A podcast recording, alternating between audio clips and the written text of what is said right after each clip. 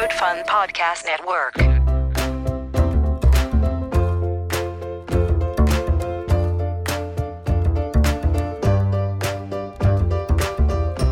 This is CHAOSScast, the CHAOSS Community Podcast, where we share use cases and experiences with measuring open source community health, elevating conversations about metrics, analytics, and software from the Community Health Analytics open source software or short CHAOSS project to wherever you like to listen. Welcome to this episode. This podcast is brought to you by your friends at Linode. Whether you're working on a personal project or managing your enterprise's infrastructure, Linode has the pricing, support, and scale you need to take your project to the next level. Get started on Linode today by going to linode.com/chaos. We have on the panel today the following people.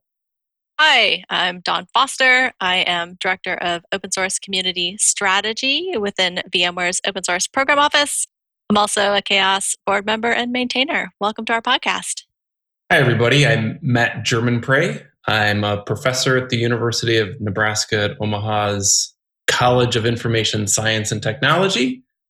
I am CHAOSS co founder and board member, and also the current co director of the CHAOSS Project. Hey, everybody. I'm Sean Goggins. I'm a CHAOSS co founder and board member, professor of computer science at the University of Missouri, and I initiated and maintain CHAOSS's Augur project. Hi, my name is Georg Link. I'm the director of sales at Bitergia, also a CHAOSS co founder, board member, co lead, and I, I welcome you to this episode. Hello, I'm Don Marti. I'm a CHAOSS board member, and I'm currently working with Consumer Reports on a project related to the California Consumer Privacy Act. So, for this episode, we want to talk about what is open source community health. And the idea for this podcast came after a friend of mine was listening to the first episode, and he said, what, what are you even talking about? He has no background in open source himself and so we want to create one episode today that anyone can go to to get the foundations and the basics of what it is that CHAOSS is about, the this podcast is about, what is open source community health. So as a basics, open source, let's start there. Open source is a software development practice for developing software in the open with a license that gives rights to users and developers.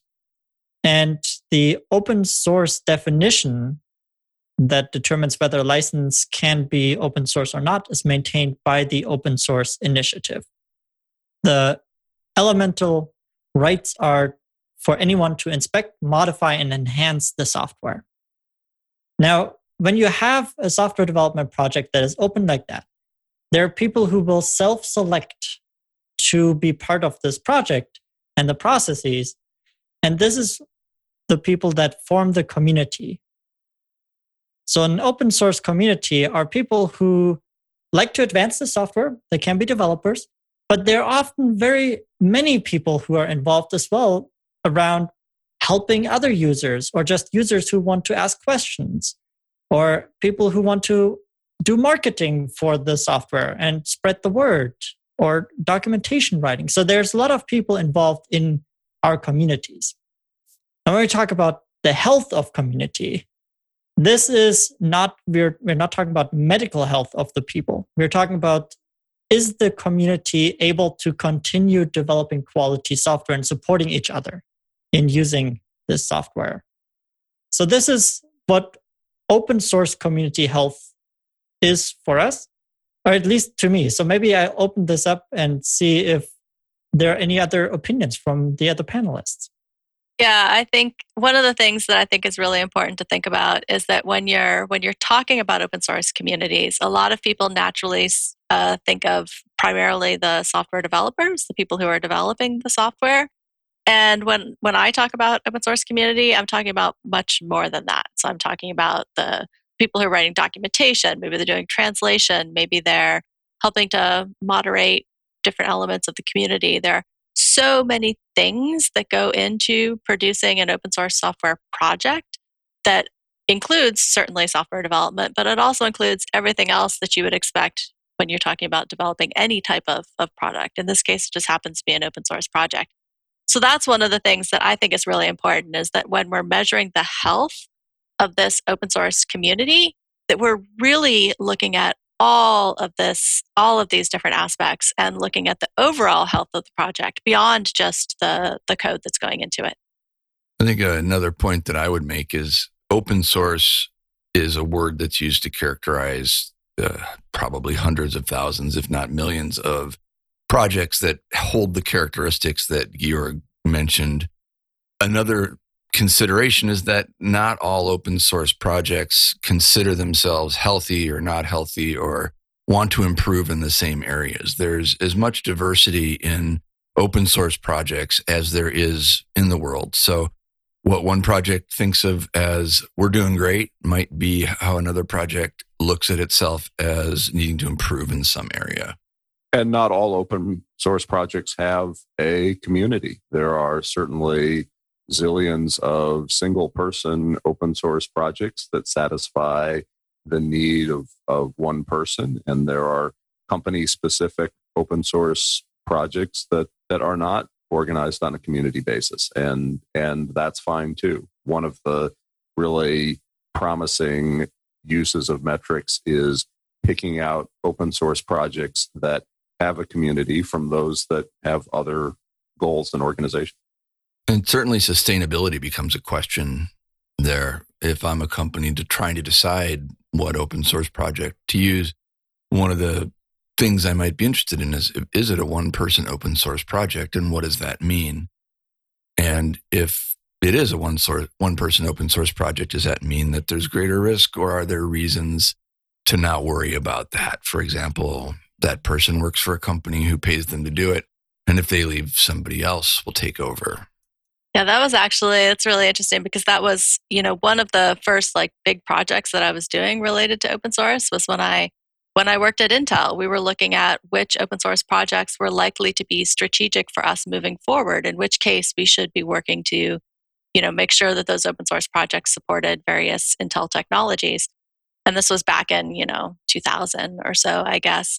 And the community was honestly like probably the biggest factor in my analysis of these open source communities. It was, is there, you know, is there a robust community around it? Are there communities of users? Are the people you know regular regularly releasing code around this project and does it have this this robust kind of i don't know center of gravity that means that it's likely to continue in the future as opposed to something that might be you know maintained by a single person or two people i think one of the biggest examples of this recently was openssl right so this is an open source project that is in use by almost every single big company in the world and it was maintained part time by a couple of people who could barely afford to do it.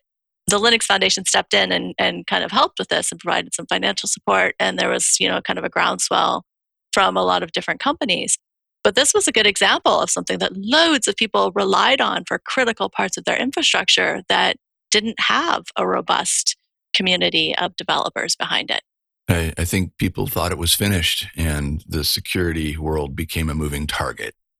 Would open source metrics have helped companies address the OpenSSL situation before it became a headline problem? I think they could have. The first thing they would have identified is that all of my projects or many of my projects rely on that software. And the second thing metrics would have done is point out that nobody's really doing anything to keep it up to date. And if that came to the attention of a security group in most organizations, that would be a red flag, I think. Yeah, one of the th- metrics that I personally look at, especially as it relates to the projects that are started within VMware, is kind of the what I call contributor risk, which is you know how many con- people are regularly contributing to this project, making up you know kind of the majority of the the commits to this project. And if it's one person, that might be a red flag. If it's two people, you know maybe it's questionable. If you know if you have five or six people before you hit 50 or 75 percent of the commits in the past year then you know you've got enough people that if something happened to one or two of those people that the project would would survive and i think that was one of the project one of the problems with OpenSSL was a lot of people didn't realize just how much of this project relied on just a couple of people part time. So, Sean, you used the word sustainability, and one of the, the there, I know there's the Sustain OSS group, and there's a lot of conversation about making sure that we have sustainable open source projects. And now we are talking about the healthy open source projects. So, where where's that distinction between health and sustainability, or is that actually the same thing? Well, there's a, I think health and sustainability are similar. Health is more immediate, sustainability is kind of a longer view. And the example that's been used by the sustained community that really resonates with me is the example of a shared commons that Elinor Ostrom, uh, an academic from England, I think, looked examined a long time ago. So the metaphor is every person in the village has a goat and there's sufficient grazing area for each goat. And a few people decide they're going to get a couple more goats because they can get more goat milk. And eventually the commons, the common grazing area becomes overgrazed and not sustainable for the community. I think so. What is the mm-hmm. scarce resource is the question in open source software. And I think sustainability speaks to where corporate and developer attention is focused because the limited resource, the commons are people. People are the thing that has constraints on it. So sustainability means is enough attention being paid to a project by people in a way that's appropriate for the life cycle that that part of the that particular project is in. Thank now, you. Sure, I throw it out, and I throw it out to other people for other definitions. I that may not be the canonical definition. So I guess one of the questions I'd like to ask is how much do you when you're looking at a software community, how much do you differentiate between looking at the community purely from a, a using the software perspective versus looking at the community from I would like to contribute to this community? These might be two different paths in how you might understand health. One of the biggest indications of community health is sort of how do the infrequent or drive by contributors get uh, treated or get their contributions accepted. I think one of the the signs of a healthy community is that users of interoperating projects are able to kind of step over the line and make a small contribution in order to facilitate connecting one project to another. So, so in, small infrequent contributors can be a big sign of, of project sustainability. When, when folks were talking about OpenSSL, I'll kind of go back to this. Was the intention to to be a contributing member to that community, or just understanding that the community is healthy I don't actually want to contribute to it, but I want to make sure it's healthy so that I can so that I can leverage the software there. Versus I want to contribute, I want to understand the health and I want to contribute to a community because I want to have I want to have a say of how that community direction goes. I think in the case of OpenSSL, because it's pretty mature, I think a lot of people were thinking about that more from the standpoint of is it is it healthy is it healthy from the standpoint of being able to continue to serve its function? So, in the case of, of OpenSSL, there was a huge security vulnerability and not enough, you know, not a lot of resources to fix this problem. And that's when people realized that when something happens and there is a vulnerability, the resources to fix it are are pretty pretty scarce. And the reality is, like OpenSSL, you're talking about pretty hardcore security technology that a lot of people frankly just don't have the the experience to to contribute to. But i think a lot of other projects that that people work on. So if you think of you know for example something like a like a kubernetes a lot of people want to contribute to it so that it you know fills the needs that they're going to have in the future. Certainly vmware contributes a lot to kubernetes because we think it's really important part of of the infrastructure that we're building a lot of products on top of and that we want to help support that community and contribute to it and make it better and make sure that it you know solves the the needs that we think that not just we're going to face but that other companies are going to face in the future and so that's more of a contribute to case and i think the the evolution working group and CHAOSS kind of looks at this as there's there's needs and metrics that are important at the beginning, like newcomers is a super important metric at the start of a project. And S OpenSSL was a, what we would call a mature project. And I think its case might be metaphorical to the bridge collapse in Minneapolis in 2007, where it was just a stable, assumed functioning part of the infrastructure. And it, in fact, was not being maintained in the context of evolving security threats. So we've talked about different cases where we want to understand open source community health. And we, we do have the CHAOSS project that is actually trying to collect all the different ways that we want to understand community health in all of these different cases. So maybe we can take a moment to talk about the what are the different working groups? Sean, you already mentioned the evolution working group, but I know there are more. And there are other ways that we can also conceptualize areas of community health. Sure. So, also in the, the CHAOSS project, we have the risk working group, we have the common working group, we have a working group focused on diversity and inclusion, and we have a working group focused on, on value. So within each one of these working groups, uh, the intention is to articulate and then define metrics that can improve transparency for open source projects around these particular areas. Right? So, for example, within the risk working group, one of the areas of interest is around licensing. So, gaining better understanding of the licenses that are associated with an open source project.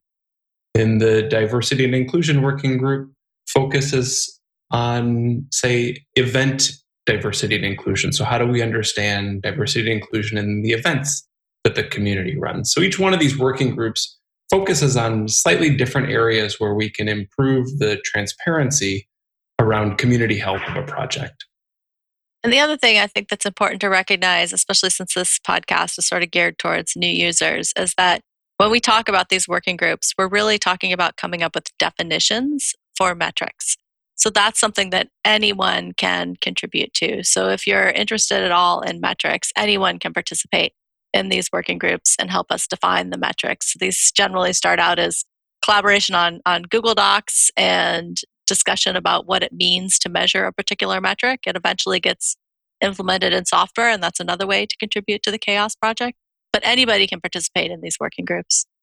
And that's a big list of metrics by now. And the one of the reasons I think that there are so many of them is that, as we were talking about before, different metrics have different audiences. Sometimes the audience is downstream users, people who might want to depend on that software, and sometimes it's people who uh, want to contribute to that software. So many different metrics to choose from.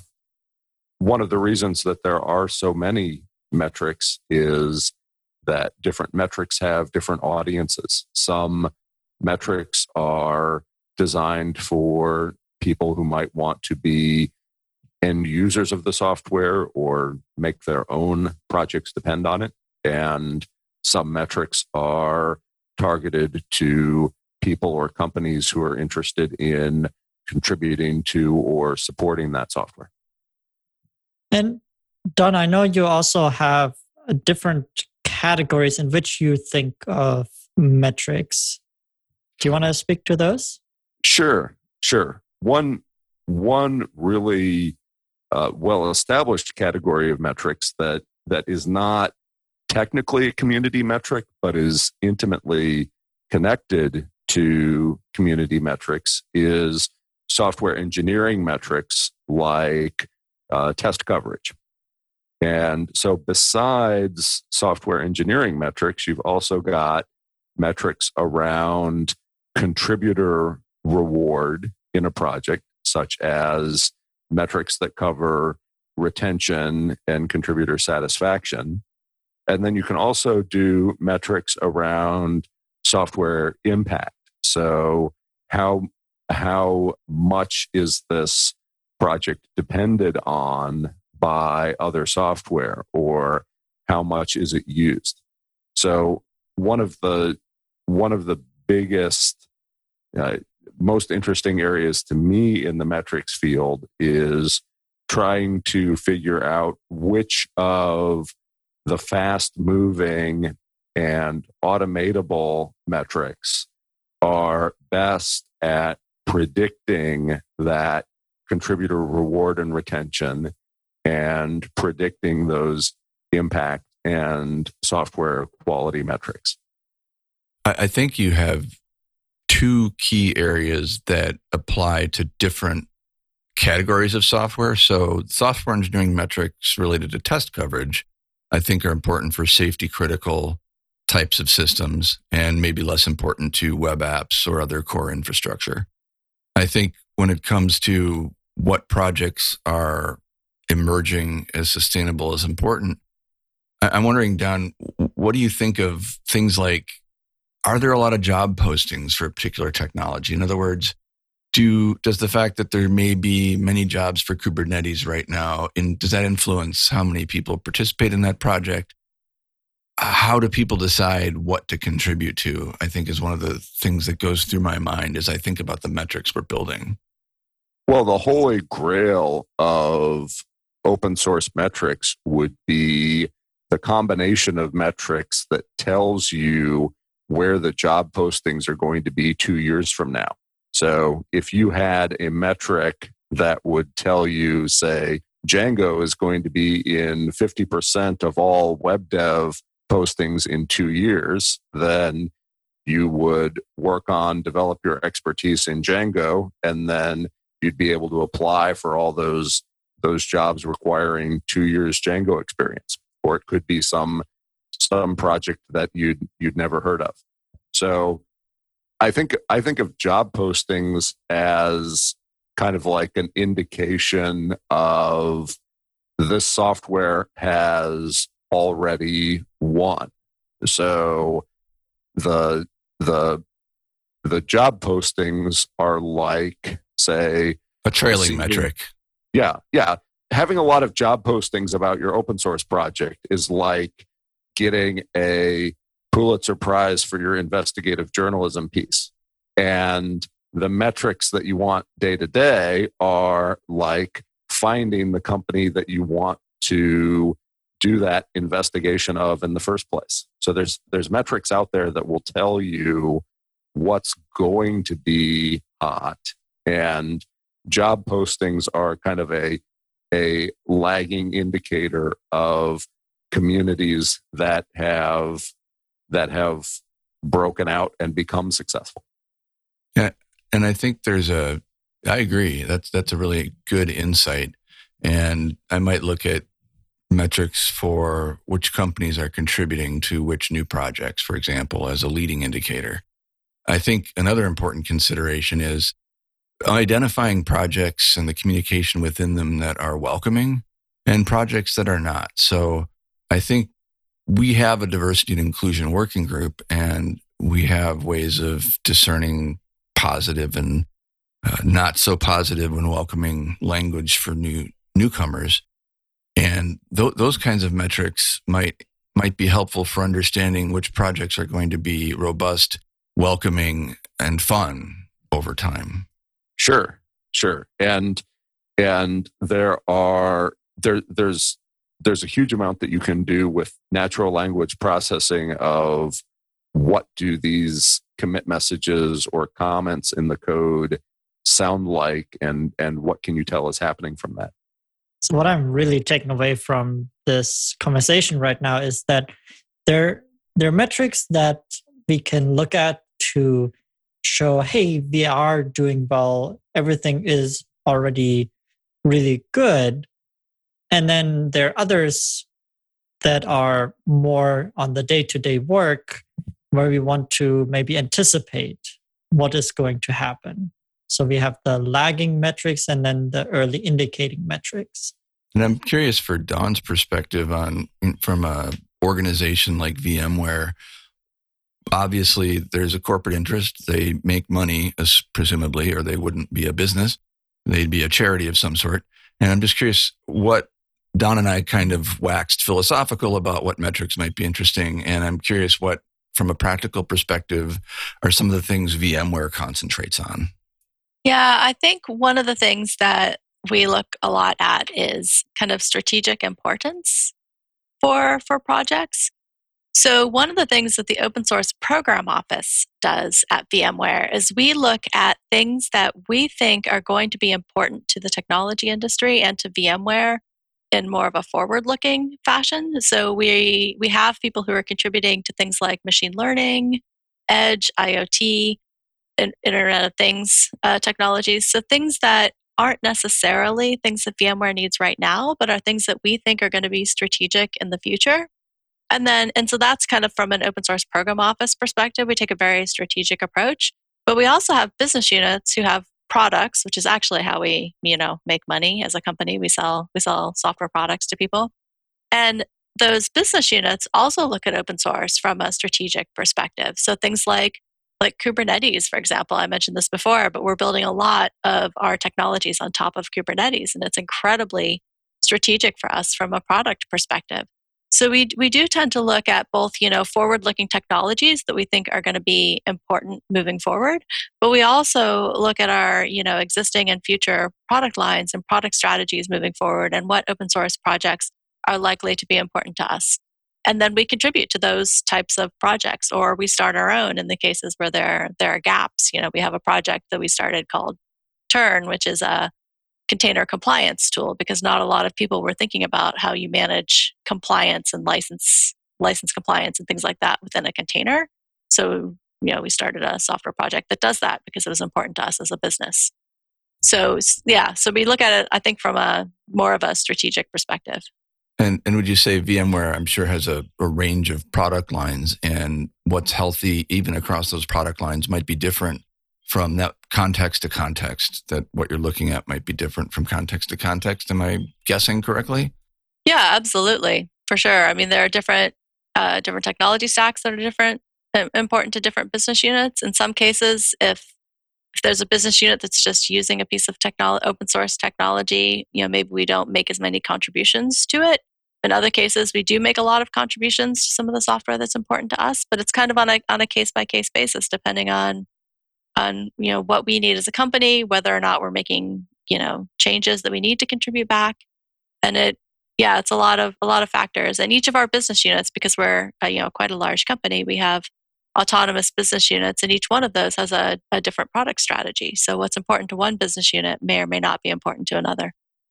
So as we're looking at CHAOSS metrics, uh, in practice, I think they are like the end of a thread. And then as you start pulling to get more and more clarity for the projects of your interest, the then you also get to see what else you might be interested in. So as you're starting to pull, for example, looking at activity dates and times as a metric to get some insights on, you know, when are contributors active and what does that tell us about the, their location across the globe or are they contributing in their work time or are they contributing in the evening and then as you're starting to dig deeper and start to keep pulling the thread there may be new questions or different answers that you're looking for as well so that is uh, something to keep in mind as well when you're working with metrics they don't always have to have the complete answer. Sometimes it's just a nice way to ask new questions. So as we are as we are talking about metrics, um, and we will go into the this is a note for the audience. As we are creating more episodes we will go into more of these contexts like what dawn was describing at vmware and we'll look at other contexts as well. For this episode i'm also interested in you know the basics. Like there are different ways of creating metrics. You've talked about that there may be automated ways to get metrics but i know we are also talking about metrics that cannot be automatically generated maybe we can talk about the different ways that we can get insights to open source community health what are your thoughts on that uh, i think I'd, I'd like to hear Don Marti's perspective. He's edited an open source magazine, worked at Mozilla, pays a lot of attention to privacy and diversity and inclusion, and certainly also been involved in a lot of the metrics work that we've been doing. So I'm I'm curious about sort of Don has this Don Marti has this big picture, kind of that you know looks out over a a wide range of perspectives, and so I'm curious about his thoughts on that. Yeah, I think about the metrics that are really hard to automate as being kind of the slower moving but most obviously impactful metrics. So if you go to Moscone Center in San Francisco and there's a banner with your project logo on it, then that's obviously a sign of success and it's hard to automate, but it's something that happens late and downstream in the progress of a project.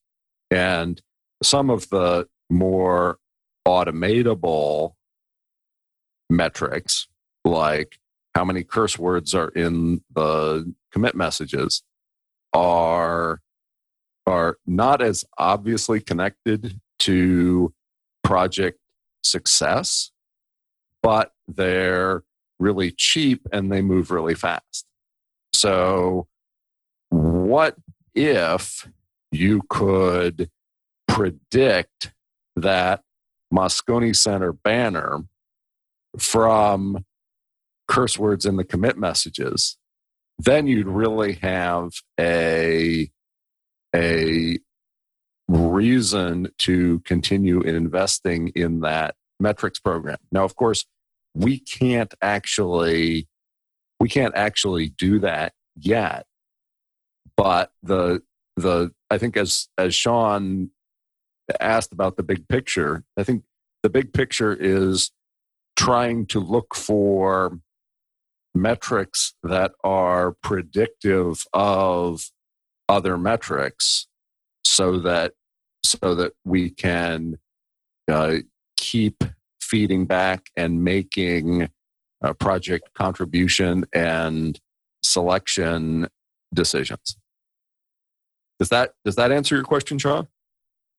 Yeah, I, I just thought I mean I think I don't know if it answered Georg's one that asked the question. I, I thought though that all these different ways that you've worked in and around open source in your career would would offer a broader perspective than than others of us who've been in corporate or academic environments most of our careers might be able to provide. Yeah, and and that that's a the the magazine editor decision on which open source projects to cover is a really tough one because you'll get you'll get great article pitches from people who are proposing doing interesting things with really niche technologies. And so sometimes sometimes you'd get something that was technically and as far as the public metrics or signs of success go, not very big.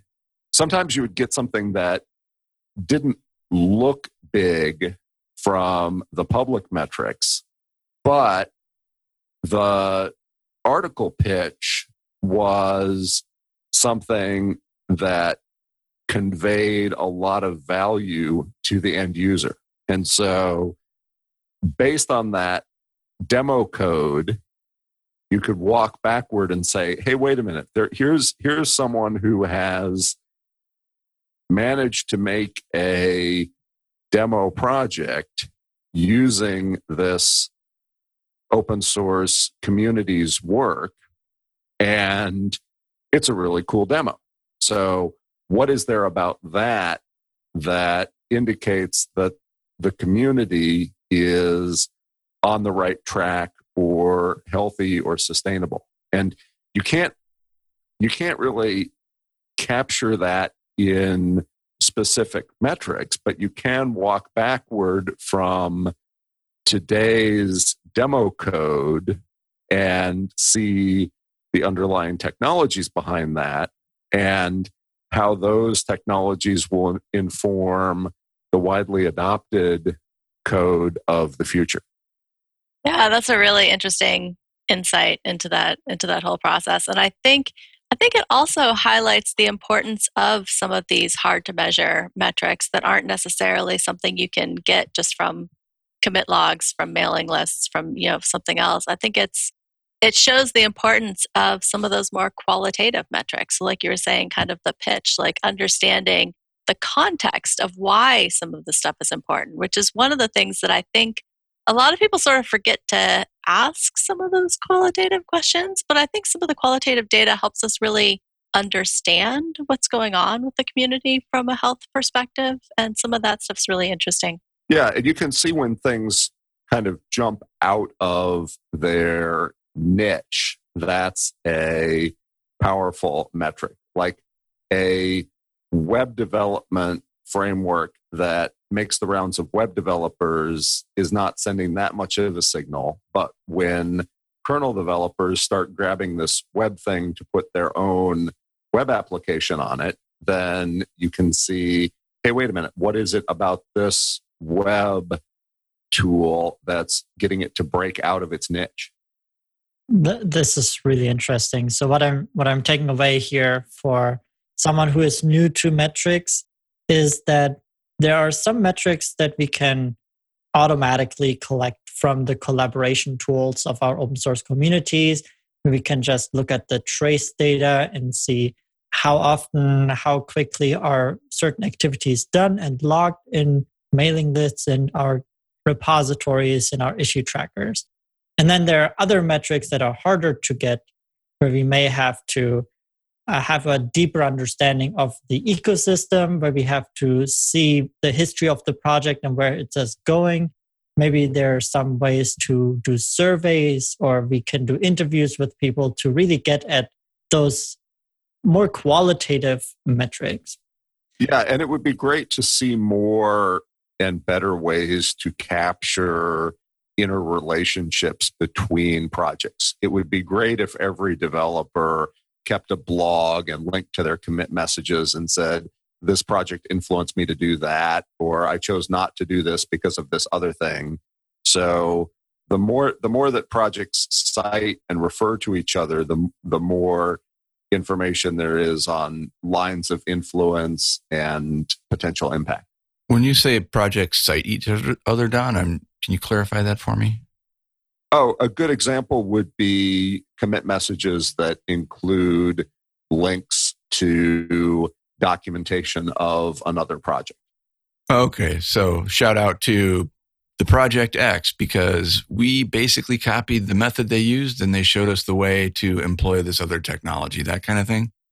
Yes, yes, it's kind of it's kind of like the the academic standard of citations, but instead of trying to go at it from an academic point of view. It's going at it from a software influence and community impact point of view.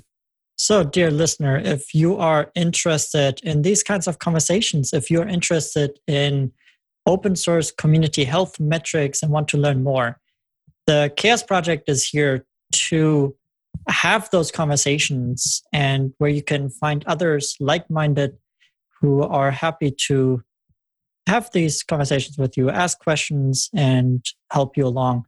So, this is a question for you all. What's the best way for someone new or interested to get involved with CHAOSS? I think the first way to get involved is to go to our website at chaoss.community and look at the different metrics and think about how could I use these metrics in my project and what metrics do I need that aren't here? Another good way to get started is to look at the participate page on the website, and you'll see loads of working group meetings and recordings from meetings that maybe you don't aren't good for your time zone. But the meetings are really a great way to get an introduction because that helps you get some context, you can ask some questions, and it's a really good way to get started. Yeah, don't binge the next episode or season of Ozark. Get on the CHAOSS YouTube channel and just binge that for a while yes, that. Yeah. So just go to the chaoss.community slash participate website, join the mailing list, watch previous calls on YouTube, or join new calls. This is where we get together and work. So, with that, I would like to transition to picks. Picks is where we highlight things that have brought value to our lives and we want to share them. And for me, I ha- I just added a new fish to my aquarium. I got 10 neon tetras. And so now the population of my aquarium is 15 total. And it's it there's a lot of activity and I've had a lot of fun. And also my guppies had uh, offspring. So now I have tiny baby fish in my aquarium. It's awesome. Adorable. All right, I'll go with my pick next. So my pick this week is picnic backpack. So we are, I live in the UK and we're finally allowed to go outside for more than exercise. So we're allowed to go outside and stay outside and just hang out as long as we keep our two meters of distance from other people. And my partner bought a backpack that has a whole picnic set in it. It has little plates, it has little wine glasses, has a place for the bottle of wine. So we took our bottle of wine, we took our little snacks, and it comes came with a little blanket. And so we had this whole like picnic in a backpack. It was pretty awesome. And we took it to the local park, spread it all out, and hung out in the sunshine. It was glorious. That sounds amazing. Enjoy the outsides. Sean, well, I've got a couple of picks of the week, and I was trying to find a link for the second one. My first pick of the week is Slackbot Auggie, who is a push notification part of the Augur front end that's now going to send you however many metrics that you think are important each day, as often as you want, so that you know which of the metrics in your ecosystem are uh, having things happen that are outside the norm. So we norm or or find a baseline, and then we look for anomalous one or two uh, degrees outside of the norm and send you notifications on those so you know when something weird is coming up. And then the other thing I'd like to mention this week is the importance of health and uh, never mind. We are an open source online health project. And I think that separating open source online health from regular health is an important distinction. Sometimes people get confused. And especially in these times, pay attention to your own health as well. Some of the indicators for how you are healthy may be different now because your ecosystem or context is evolving. Don Marti. Yeah, well, I have been having some serious fun with the California Consumer Privacy Act. So now that the CCPA has gone into effect, I've been sending my CCPA requests to all kinds of companies and seeing what results I get back. And I think I'm having a small but significant impact on the surveillance marketing ecosystem. So, Consumer Reports is starting up a project to enable individuals to join and pool their results and get some some citizen science on it. But I can just say that as someone who's been doing it for a while, it's really constructive and interesting to see what you can find out. Super interesting. Thanks everyone for sharing. So, this is the wrap for this episode. Thank you, dear listener, for joining us today. To stay up to date on future episodes, subscribe for free to this podcast on your favorite podcast app. Share this podcast with your friends and colleagues. And if you have ideas for future episodes, topics, or if you just would like to come on as a guest, please email us at podcast at chaoss.community. We hope you enjoyed this episode. Until next time, your CHAOSS community. This podcast is brought to you by our friends at Linode, with 11 data centers worldwide, including their newest data center in Sydney, Australia. Their enterprise grade hardware, S3 compatible storage options, and next generation network, Linode delivers the performance you expect at a price that you don't. Get started on Linode today by going to linode.com/chaoss.